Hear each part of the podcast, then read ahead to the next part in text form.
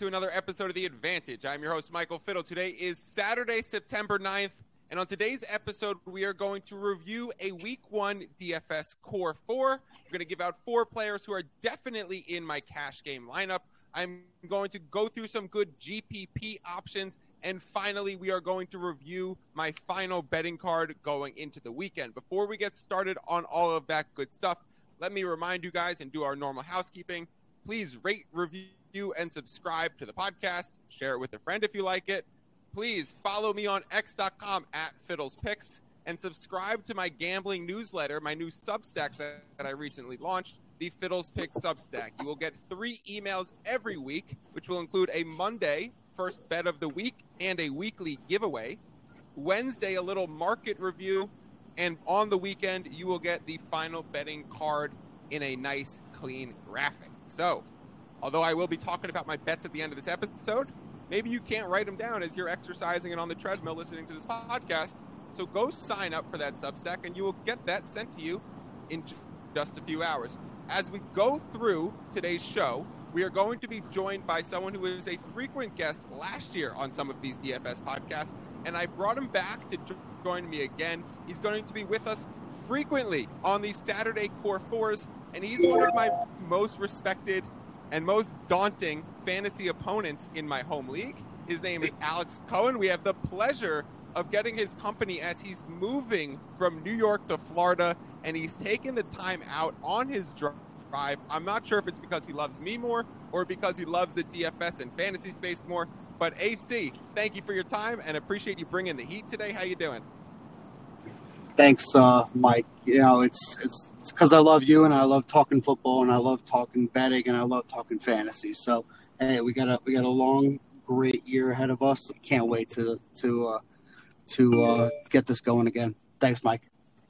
All right. So what we're gonna do is we're gonna start off with just straight into the DFS stuff. I'm gonna go through the core four cash game players. So cash game lineups versus GPP lineups, just to give you guys a little week one refresher, is cash game you're playing in ones where you have to go for like top 50% in order to win money or top 45%. And it doesn't matter if you come in first, 12th, 27th percent, 36%, or 45th, you are leaving with the same 50 50 double up. So you're not going and shooting for the moon. However, you are doing that in a GPP style tournament. These are things like the Millie Makers, the first and tens, all of those 15K, $15 to win a million type of entry tournaments. Those you need to have a little bit of unique lineups, and some of the plays are slightly different. So we are going to go through some options for both. That's why I brought Alex onto the show. He knows how to pick some guys who pop off uh, he's done it to me multiple times in our season-long. delivered the wrath of it. Hey, don't so, don't Alex, don't don't give me don't don't give me too much credit, Mike. We've we've had our back and forth all, all over the uh, years, so you know. And, um, and we all know it's, it's all fun. anyway. So um, yeah, well, that's a conversation through... for that. That's a conversation for another day, right?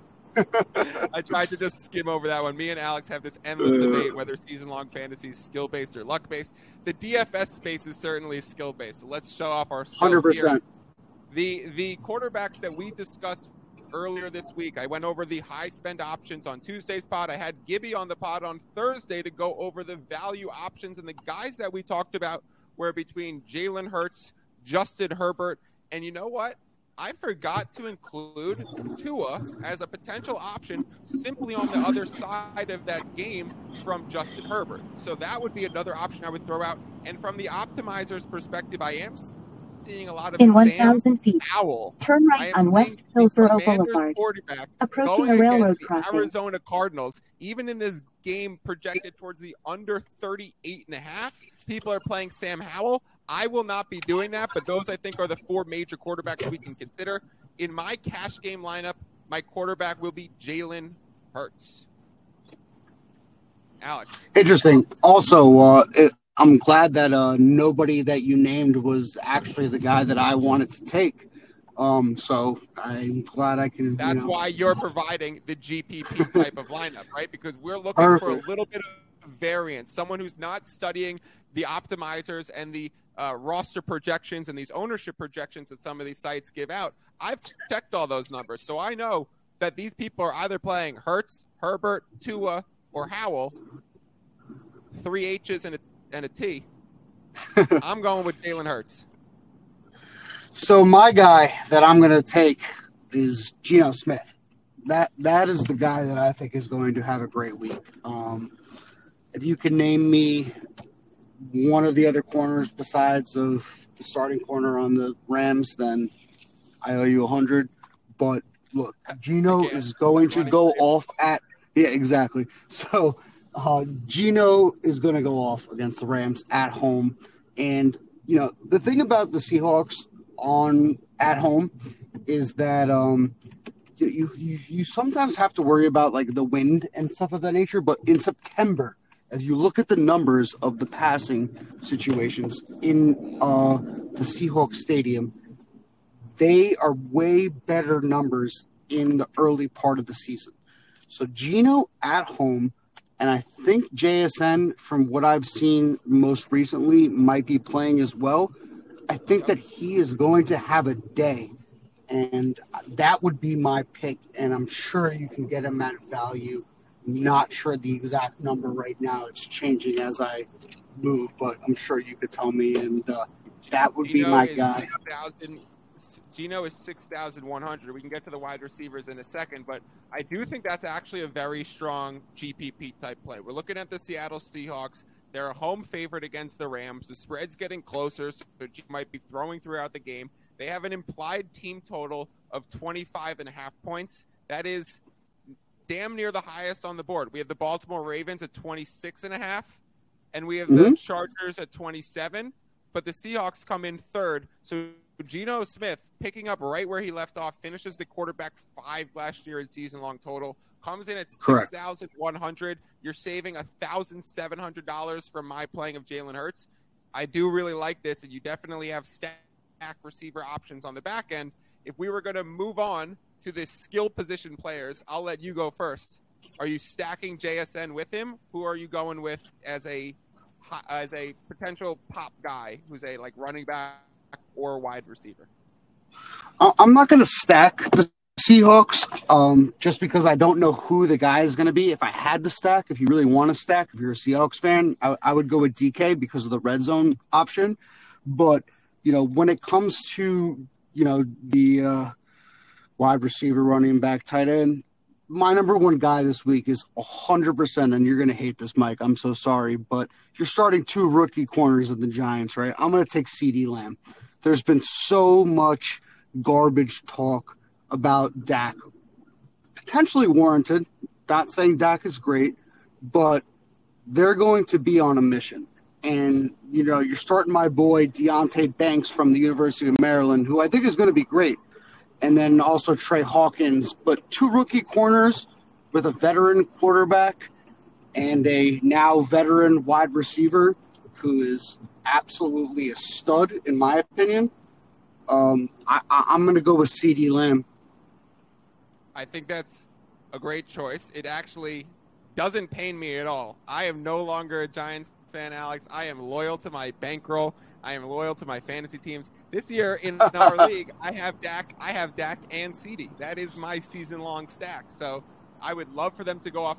The my only objection to this is that CD play, plays in the Sunday night game, and a lot of these DFS slates do not include that. A lot of these DFS tournaments are only the one o'clock and the four o'clock slate. So let me go through one of my guys who I'm thinking in the position, and then we'll come back to you and see if you have another guy who's kind of playing in the main slates. Um, Absolutely, I do. I, I, I, got, I, I do. You go first, though. Absolutely. Okay, I am going to go with pretty obvious here talked about him earlier this week. He's on every single optimizer lineup. So if you are, are playing in a cash game contest, you're simply putting this man in, riding with the chalk, and not being the variance point in your contest. If you're playing in a GPP contest, it's like a coin flip whether or not you want to play him. But Gibby mentioned him as his favorite value option on the entire slate. His name is Jamaal Williams. He is starting for the New Orleans Saints at running back. He comes in at 5.1K. He's got a nice 2.x value projection to his price tag in the optimizers. And again, I checked five different optimizers, and he's in every single lineup. So when I see that, I think, okay, he is a lock for a core four because you don't want to be that deviant when you're considering a mid to low value option. So I will absolutely be playing Jamaal Williams. So, so I do like that, but I have, I have a question for you, Mike, because I have Kamara on another team too, and I'm trying to figure out whether it's Jamaal or the other guys on the Saints. So, you think Jamaal is going to get the kind of workload he got on Detroit when it comes to between the tackles and the red zone? Is, is that what you've been hearing? Because I, am I'm, I'm uh, leaning on you right now to see what you've heard. Uh, who's the other guy that's there? Kendre Miller, and we know. Kamara, yeah, it's like, Kendre. Yeah. I think we have. I think we have. Kendre Miller's coming into this game questionable, and we have Kamara out. So I'm not sure how this progresses. Perfect. No, that, that that's exactly the hundred percent. Then I think Jamaal's a great play. Yeah, it's a volume-based play. They're going against the Titans at home. I am on the under of that game, so maybe it's a grounded pound game. This could be a very similar situation to the guy who just took over from him in Detroit, uh, David Montgomery, the Monty man, coming off the Thursday exactly. night game with 21 carries, 70 yards, and a touchdown. If Jamaal gets me 73 yards and a touchdown, he's hitting his fantasy projection absolutely perfectly. I think the volume and the workload is there for sure. I, I see that happening absolutely as well. You know, besides Simmons, the Titans are a little bit thin on the D line, and you know, if, if Carr gets them into the red zone, um, I could see them going to Jamaal. So I like that a lot. Yep. Do you have anyone else that you want to talk about? A position player? Then we want. I want to go through tight end and defense. But um, do you have a guy who you're looking at as a position player who might play in the ones or the fours? Yeah, absolutely. I have my boy. Talk about gambling. Calvin Ridley. I think that Calvin Ridley first of all, not just this week, but if you're still, you know, riding DFS and other stuff throughout the season, Calvin Ridley is going to be the most undervalued player in everything. He is a 1,500 yard, 9 TD receiver with a quarterback that everyone, including ourselves, believes is probably going to throw somewhere around 5,000 yards he is going to be a weapon every weekend, and his matchup this week to me looks unbelievable. I could see, and I'll project, because guess what? Who cares? 100 yards, two touchdowns. That's what I think. 100 yards, two touchdowns for Calvin Ridley would certainly be a slate breaker. We know DraftKings is a full point PPR, so I'm looking at him now. He's coming in at 6,500. He's got a good, decent value projection. I don't think he's going to be that highly owned because I think a lot of people are going to be waiting to figure out. He offers for a nice stack if anyone is thinking about playing Trevor Lawrence. But the reason why I really like that call, Alex, is not only does his preseason and practice routes just look filthy fast and sharp, like the videos are insane. You never want to judge those.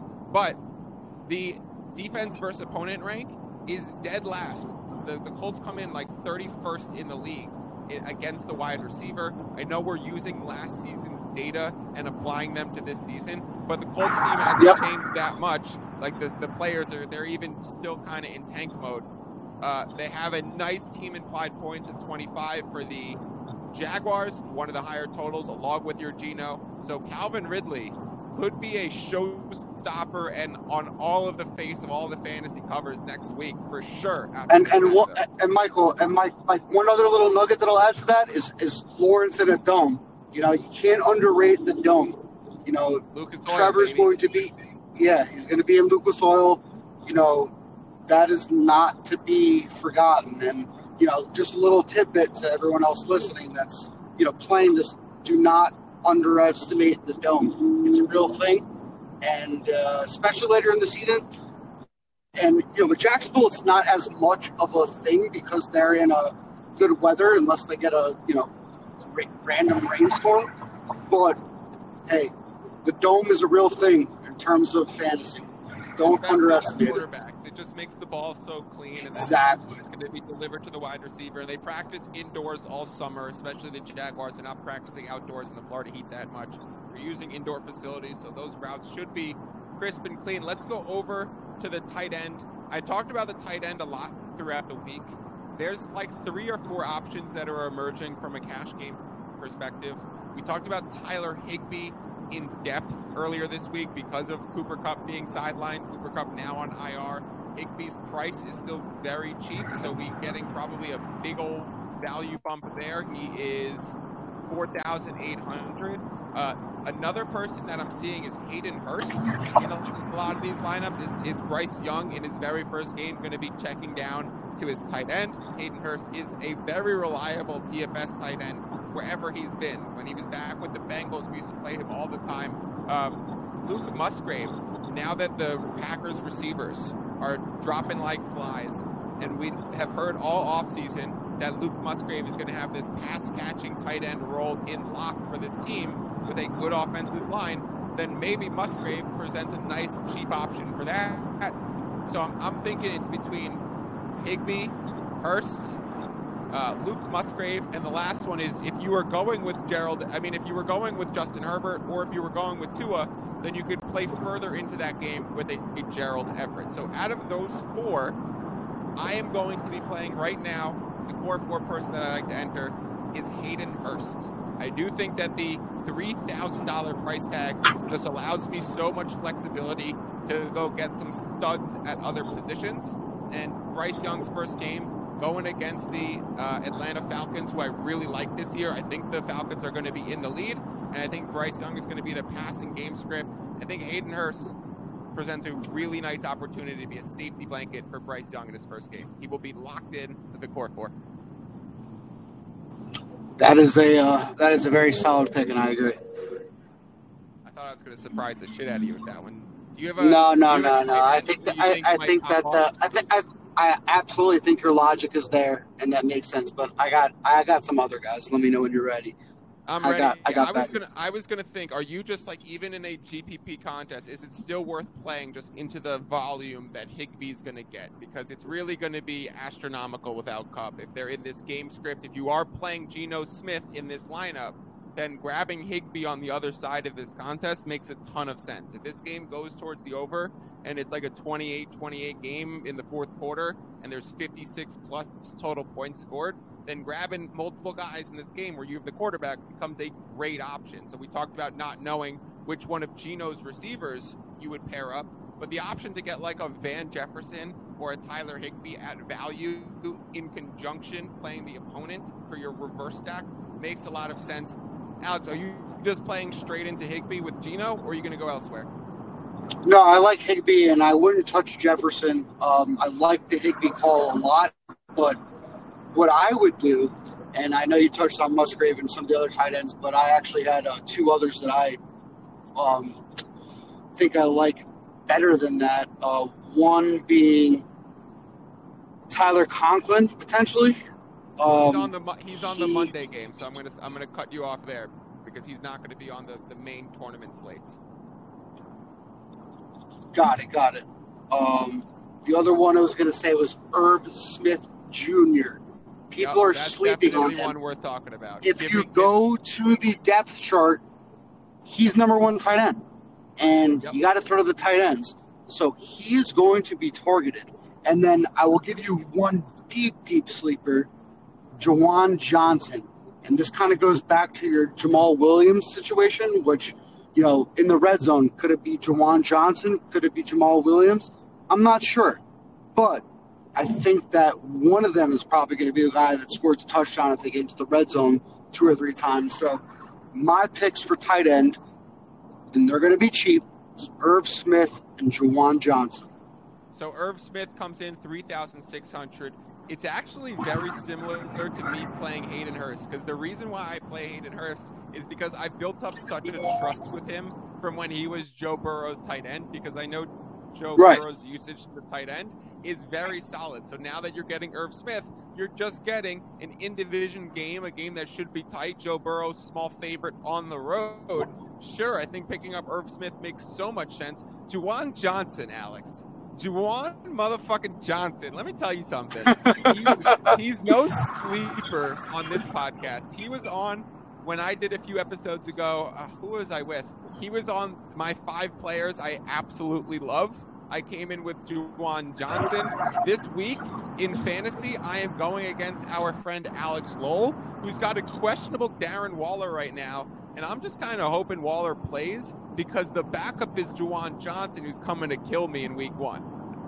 I really do like the Juwan Johnson play. Uh, he's been someone that I've been riding with all off season. I think Derek Carr always uses his tight end, and the Saints system also uses their tight end. So you got an incoming quarterback who's more opt to use the tight end. Apparently, they've been like blood brothers, or, or I guess blood brothers, but not blood in the offseason. Derek Carr has literally said draft Juwan Johnson if you play fantasy. So I think Juwan will be used heavily. He's a red. Oh wow, he said that. I didn't even hear that. I yeah. I didn't even hear that. He said that. Wow. Yeah. Awesome. and I think he told his brother uh, David Carr that they were that he's the that Juwan's the third brother now. Hey, uh, I, I you love to hear know, those things from the quarterback, right? Yeah, you love to hear those things from the quarterback, and you also can't deny, you know, somebody scoring a bunch of touchdowns in a year. You know, like once you get down to the red zone, there's a reason why those big bodies happen. So, you know, while it gets difficult down the red zone, is it Jamaal Williams? Is it Juwan Johnson? Who knows? I think both of them could have big weeks. I agree. So I do think if you're playing in a cash game, both of them are very safe to be put in your lineup. If you're playing in a GPP tournament, then you'd rather go right. with one or the other because you're either going to get yes, the rushing yes, touchdown 100%. or the passing. Exactly. But if you're going cash game, you're like, I just want to finish top 50. So whoever gets a touchdown, I'm happy with. Let's go over to the defense because in a cash game contest, this is the most straightforward, easy peasy decision you could possibly come up with and it's you're playing the Washington Commanders at 2,800. They are going against the Cardinals. I would pretty much assume it's a very clear option in a GPP tournament too. This game has the lowest total on the board. The Commanders are home. They have a game wrecker in Chase Young on the defensive line. They have a defensive head coach in Ron Rivera after he just brought in Bieniemy to handle the offense. He can focus on the defense now. I think the Commanders defense comes out with a clear win. I hammered this 6.5. I put Thor's hammer down on that line. Um, so I'm playing the Commanders defense 2.8 thousand as a locked in option. I do think there are some interesting GPPs to talk about. Did you have a defense that you wanted to discuss? Yeah, and I, and I know this might be a little bit contradictory, but um, Ravens defense, uh, you know, I, I, think that they are going to have a day against Houston. Um, from what I've seen so far, there might be some weather, and I just think that with Clowney and everyone healthy on the Ravens defense, plus the Ravens controlling the ball game with the run game, whether it's Lamar, J.K., or Gus, or whoever the running backs are, you know, you can flip a coin. Um, I think that that's going to be a very solid, low scoring game that the Ravens are going to control and potentially force some turnovers on. Uh, Kyle Hamilton had a solid rookie year, and I think that now within the second year of his system, he could be an absolute difference maker. And uh, I, I, love the Ravens against uh, the rookie quarterback, CJ Stroud. So the Ravens are the most expensive defense at 4,000. They also have the highest fantasy point projection according to the optimizers. So I do think they make for a good option because if you're playing in a tournament, a lot of your opponents are going to be trying to save money there. So if you're actually the one that goes and spends up on a defense, you're naturally just deviating from the slate that way. They have a great matchup going against CJ Stroud in his first game. I think there's a few other options that I want to discuss. In the same line as going against CJ Stroud in his first game, I think we can consider going against the um, Carolina Panthers and taking the Atlanta Falcons as our defense, going against Bryce Young in his first game. The Panthers' offensive line yes. has been an abject disaster in the preseason. So if you're playing Hayden Hurst in a GPP, you're, you're, no longer playing the Falcons defense. This is kind of similar to the Jamaal versus Juwan aspect. If you're going with Juwan instead of Jamaal and instead of Hayden Hurst, now you consider Falcons D. So you're just flipping all these good options and making them variable and getting some different lineups. So I think that's a very good option. I think going against Justin Fields is going to be a little bit of a great option that's counterintuitive to the public perception. The Packers are beloved by the sharps in the market. The spread is coming down, down, down to the Packers plus one. Um, a lot of smart money backing the Packers. Their defense for the last five games of the season last year was one of the best units in the NFL. And now they go against Justin Fields, who's always scrambling. But one of the downsides of a scrambler is that the offensive line doesn't know where to protect. So it leads to a lot of right. outside the pocket sacks and Justin Fields ends up getting sacked way more than any of his uh, any of his other quarterbacks, and that just leads to like you know if he gets six sacks, even though they're like light takedowns outside the box, it's still plus one for your defense. So that presents a nice right. opportunity too. Yeah, no. The only the only thing about that is that Justin Fields just scares me because you know he and I know you know this too. He could always just break something crazy, but yep. other than that, I 100% agree and I think that's probably a, a very smart play. So to go through our options, my core four is going to be Jalen Hurts, Jamaal Williams, the Washington Commanders defense, and Hayden Hurst. Alex gave out Geno Smith. If you're playing in a full uh, day slate, like where you include the Sunday night game, CeeDee Lamb. Uh, who was your other position player that you talked about? Garrett Wilson and uh, Calvin Ridley. Oh yeah, Calvin Ridley was given out. If you're playing in the Monday night slate, if you're going from the Sunday yep. to Monday, you know he likes Conklin and Garrett Wilson. He is a Jets fan, so he's a little biased. On the tight end, no, no, I, I, I will say this. Let me let me let me backtrack yeah, on Conklin a little bit. Yeah. No, no, no. I I don't need to really defend it, but I just think that uh, from what I've seen as a Jet fan, since I you know pay much attention to, we're going to be in a lot of 21 personnel this year.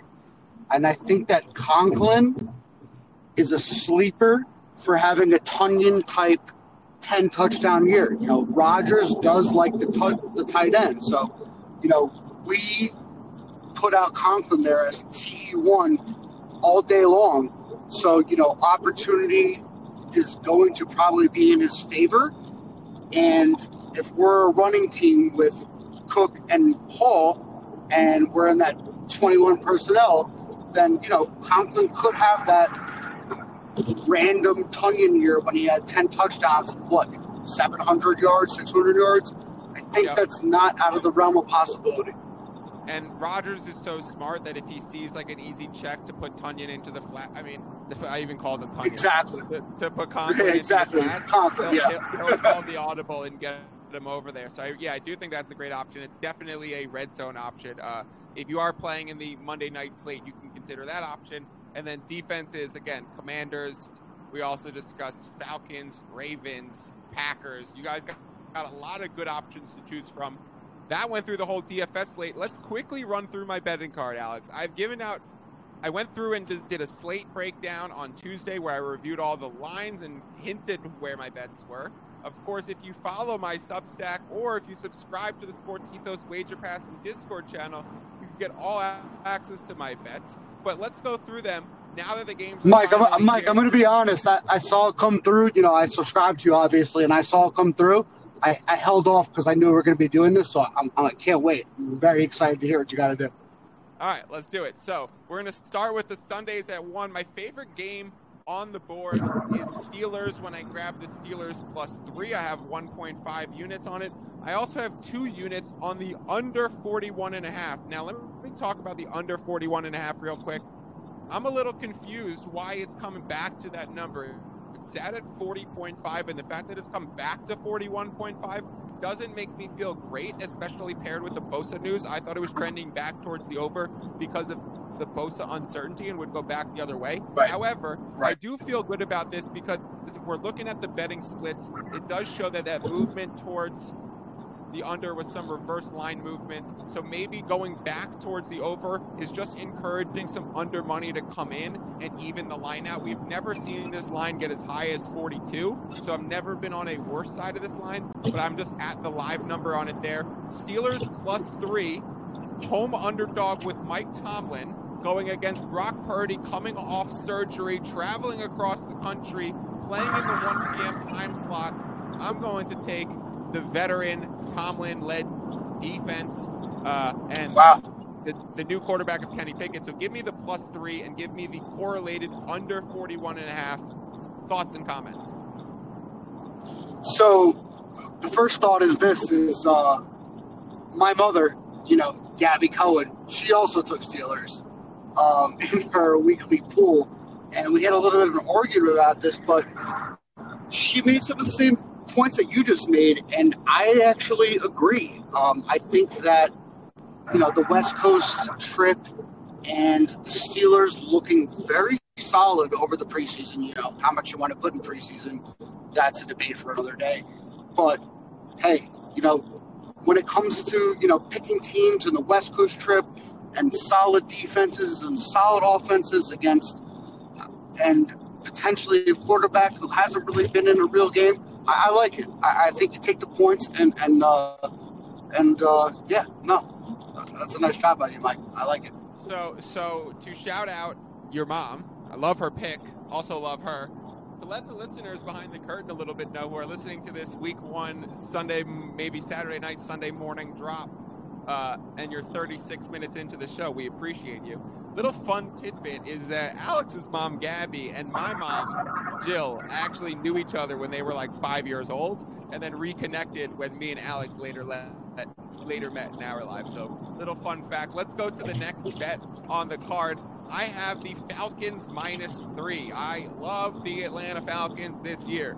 I have Kyle Pitts on my fantasy team. I have them in every which way. Game one, I have them to win the division. I have them to make the playoffs. I have their over on their win total. So Falcons 1.25 units on the spread because I was getting the, the three instead of the 2.5. But now that line's at 3.5 pretty much everywhere. It feels a little bit unplayable. If you're looking at it now, maybe you play the Falcons money line because you missed 3.5, the three, and got the 3.5. That's a major hook where you're losing value. So just play the money line instead. But I like the Atlanta Falcons at home against the home against the uh, road debut of rookie quarterback Bryce Young.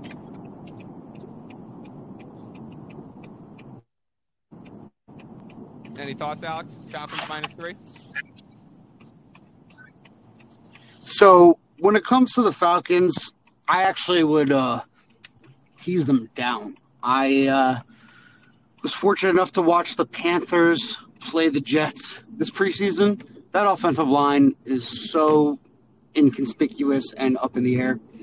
The Falcons were a decent team last year with the rookie quarterback and Ridder. They have a great offensive line. They have a ton of weapons. If we were talking about the, the, the Chiefs with the Falcons' weapons, it would just be game over. So I I think that you're spot on, and I would even tease them down for odds. uh, I wouldn't say a teaser works in this case because then you're pushing them through the zero, even though you're jumping onto the plus. No, no, no. I would tease them to like minus six.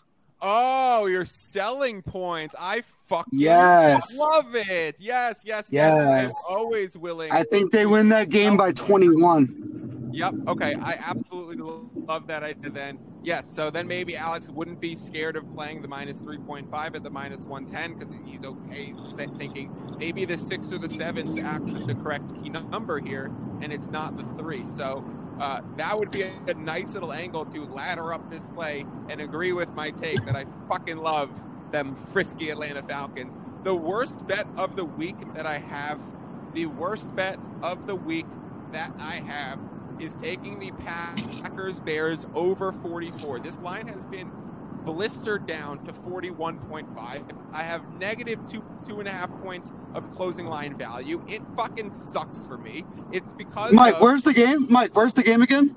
It's in Chicago. We have Christian Watson ruled out late, and we have all of the uh, and Romeo Doubs probably out. The Packers' weapons are, are dropping like flies. They're going to run the ball the whole game. The Bears also going to run the ball too. And I was stupid enough to grab an over because the 44 was an important number and it was trending up to 44.5 at a lot of places earlier this summer when there was rave reviews about the Packers and the Bears. Now that we've shown right. the the season and I placed this bet on June 18th, I'm looking like an idiot on this one.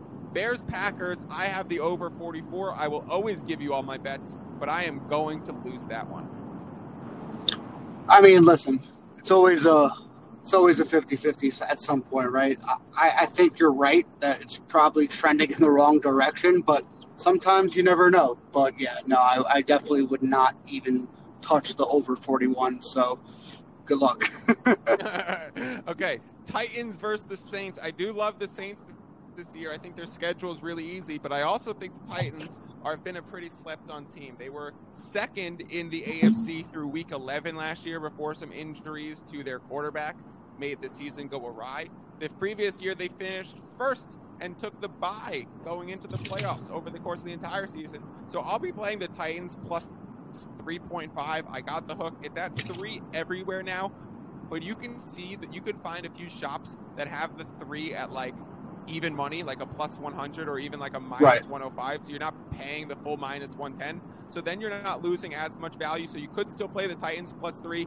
Eh, there, there are, I'm telling you guys, there are plenty of sharp groups hitting this Titans line. This is following the smart money in the market, and it will be at 2.5 sometime before tomorrow's game because the books are going to want some people to buy back on the on the 2.5 to the 3 because the handle that these books are going to have is so drastic on the Titans plus 3.5. Yep. And then I'm also taking the under 42 in that game, Alex. We talked we've talked about on the key number show 41 and 40 are both very important NFL totals numbers. We noticed that Kansas City Chiefs Lions game ended 41, which is the most common outcome in NFL games. So if I was able to grab this under towards the 42, I get the most two important outcomes on my side. It's trended down to either 41 or 41 and a half everywhere. You could still play the 41 and a half. It's not as good as the 42 because you lose the push number, but the 42 is not the most relevant number in, in NFL totals. Yep. But again, that's correlated between the Titans and the under. If the game is going to be under 41 points total scored, then it's going to be harder for the Saints to win by more than a field goal. So having the plus 3.5 and an under in a low scoring game makes a lot of sense. I have three quarters of a unit on the plus 3.5 and 1.5 units on the under. Wow. Saints, you know, Titans, I, talk to me. If I was going to, you know, if I was going to I, I wouldn't do that myself. I just think that that game is going to be just like you said. It's because the Titans are being very slept on. They have a great coach. They haven't really changed their roster too much. They've, they've lost some people, but they added Hopkins. They have a good defense and good lines, like good good offensive and defensive lines. What I mean by that. So, you know, for me, I think that that game is a little risky, but that being said, if I was going to go one game, one way on that game, I 100% agree with your logic, and I think that that's probably going to be the smarter play. All right, let's take a quick break because we've made it like halfway through my betting card. You told me there was one line that you loved in terms of the spreads and perspectives. Let's hear what you have. Give out your best bet to the people. So I'm going to go with Trevor Lawrence and Calvin Ridley in the dome against the Colts, rookie quarterback. I just think that that team has so much riding on going 1 and 0 based off of what they did last year. And if they lose to the Colts and Anthony Richardson, I just don't see their season going to the way that they want it to go. So I'm going to take Trevor Lawrence in his third year versus Anthony Richardson in his first year, Calvin Ridley and the better overall roster all day long. And I would honestly do what I said about the Falcons. I would even buy points, go buy three points for both of them and parlay them. so, so sell sell points. You would push this out to minus six point five and take a bigger payout. Is what I'm assuming you're saying. Absolutely, absolutely. Yeah. So in that case, you're selling points. You're letting the book buy points from you and making it harder to win, but accepting a bigger payout. This line's at 4.5 at literally every book. FanDuel has it. Oh, uh, I had it at three point. Sorry, what, what is it? What do you have it right now? I had it at 3.5 when I took it. Is it 4.5 now? So there you go. 4.5. So there you go. You there you clearly on the sharp side of this line. We're seeing like like 88% of the money come in on the Jaguar side. So this line is probably going to still keep going. Uh, the FanDuel has the minus 4.5 at minus 108. I could easily see some five start to pop on the board. My only hesitation is that it's a um, road favorite in a week one divisional game. Those are generally spots to avoid. But to Alex's point, the Jaguars are such a team that you want to ride potentially early this year and wait for the market to catch up because they might be really ready to go. They have a exactly in Pederson. They have a, a, a potential MVP candidate in Lawrence. They have a potential top five wide receiver coming back in Calvin Ridley. There's a lot of variance in the Jaguars market right now. So if you're a buyer on the Duval Jag, the Jag wires, as some idiots say, then you could play the minus 4.5. And then we also know that like four to five, not a key number. So why not bring that up to minus 6.5 or minus 9.5 and try and go for a seven or 10 point win? We talked about in the key numbers pod, seven happens 10% of the time, uh, 10 happens 5% of the time. So those outcomes are very common in NFL games. So if you wanted to push the spread, it would be very likely or that you can get a little escalated payout. I'm going to go through one more on mine, uh, Alex, or actually, there's a few more. Eagles, Patriots under 46. Uh, Dolphins, Chargers. I'm on the Chargers minus 2.5 and the Chargers over 49.5. Which of those two games do you want to go in depth on? Hmm. I, I like to hear yeah. the. Uh, I, I, would like to hear the Eagles Patriots one. Okay, cool. I'm, I'm curious why you think the under's going there. Yeah, yeah. So, I'm curious why you think that one. I think Belichick has historically struggled against quarterbacks that could rush the ball, but we come into a situation where he has the fastest defensive line he's ever had, and he has uh, time and preparation for this game and tons of sample footage to work off of because the Eagles come into the season with relatively the same core and roster and coaching staff and construction. They lost a few, like their running okay. back and Miles Sanders. They lost their offensive yep. coordinator and Shane Steichen, but it is it should be relatively the same offense. So I think the Patriots are going to be well schemed. And on the flip side, Eagles one of the best defenses in the NFL. Patriots what is Mac Jones going to do with this new Bill O'Brien offense? I do think they're going to run a lot with Zeke. Rhamondre's banged up, so maybe Zeke comes in and plays a little more, gets those rushes up the guts. It becomes it becomes a slower possession game. We've seen the Patriots do that when they have better opponents. They try and say, all right, let's just take away possessions from this game because the more possessions that there are, the better team will likely come out on top. So if you're down and have a talent disadvantage, less possessions makes you have a better chance to win. And certainly Bill Belichick knows these things. So I am playing the under 46. I also no- noticed the spread has moved from all the way at one point plus five to now a it's either at four or three and a half. So there's some real sharp money. And I said this on last, but I actually know for a fact of some sharp groups that came in on the plus uh, on the uh, Patriot side, grabbing the plus four and a half and moved that line right. to three and a half in a lot of places. So correlated Patriots under. I missed the good line on the number, so I'll take the under 46.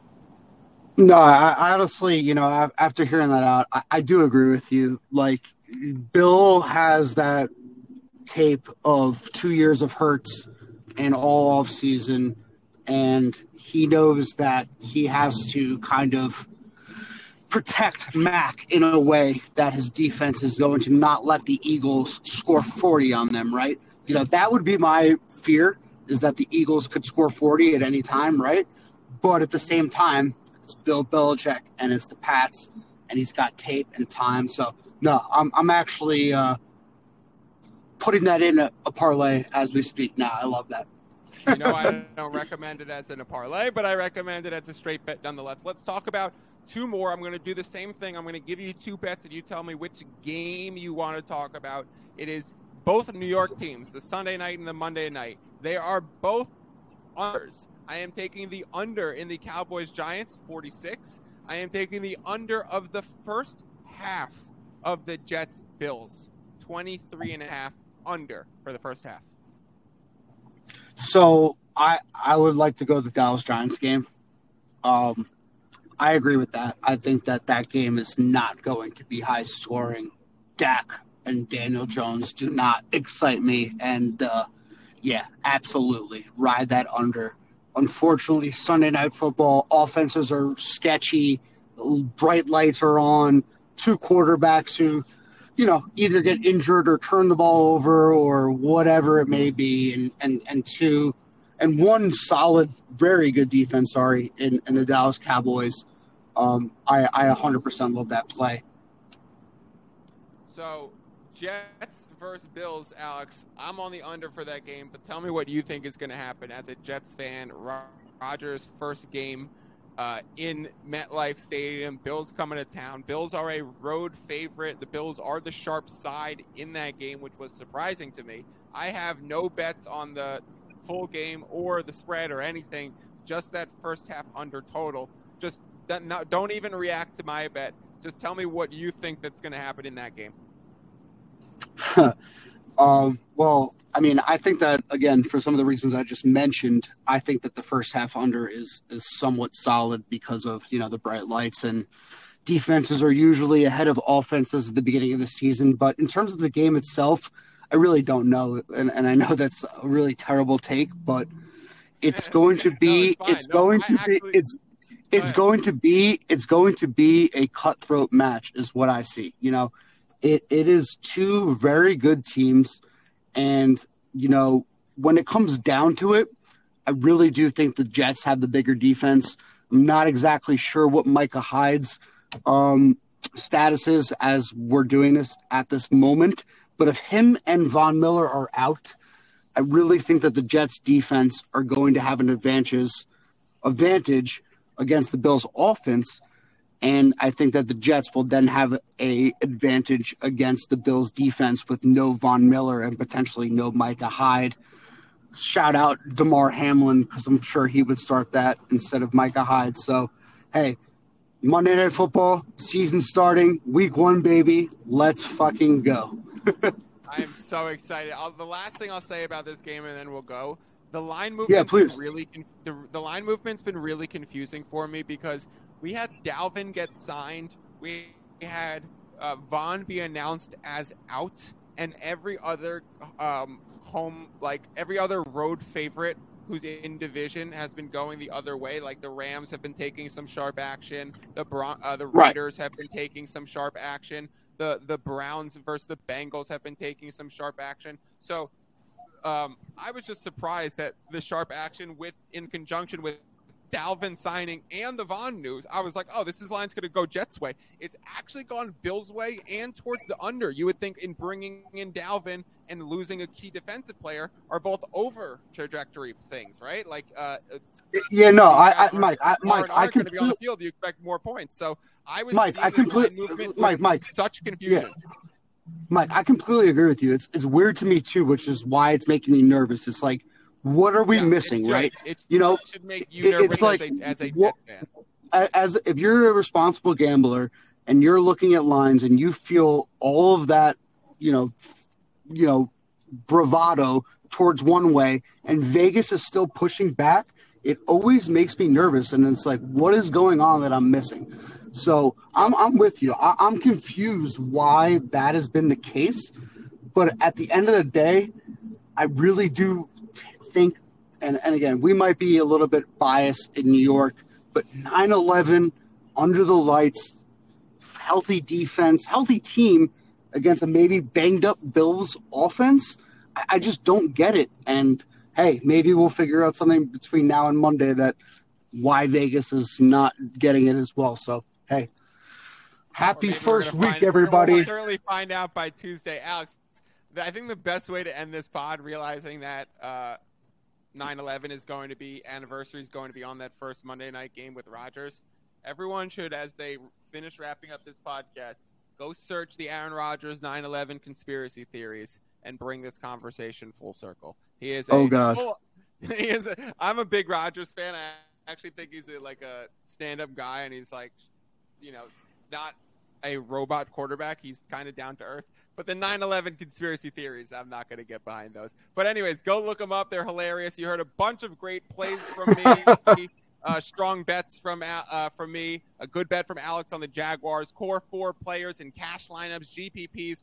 We will be back on Tuesday with a slate breakdown. Enjoy your Sunday week one. I hope everyone starts cashing these lineups, winning their bets. We will be joined by Alex next week on Saturday. So thank you, Bud, for the time, and I will see you next week. Thanks, Mike. Happy football season, everybody. Let's go. Baby, baby, baby,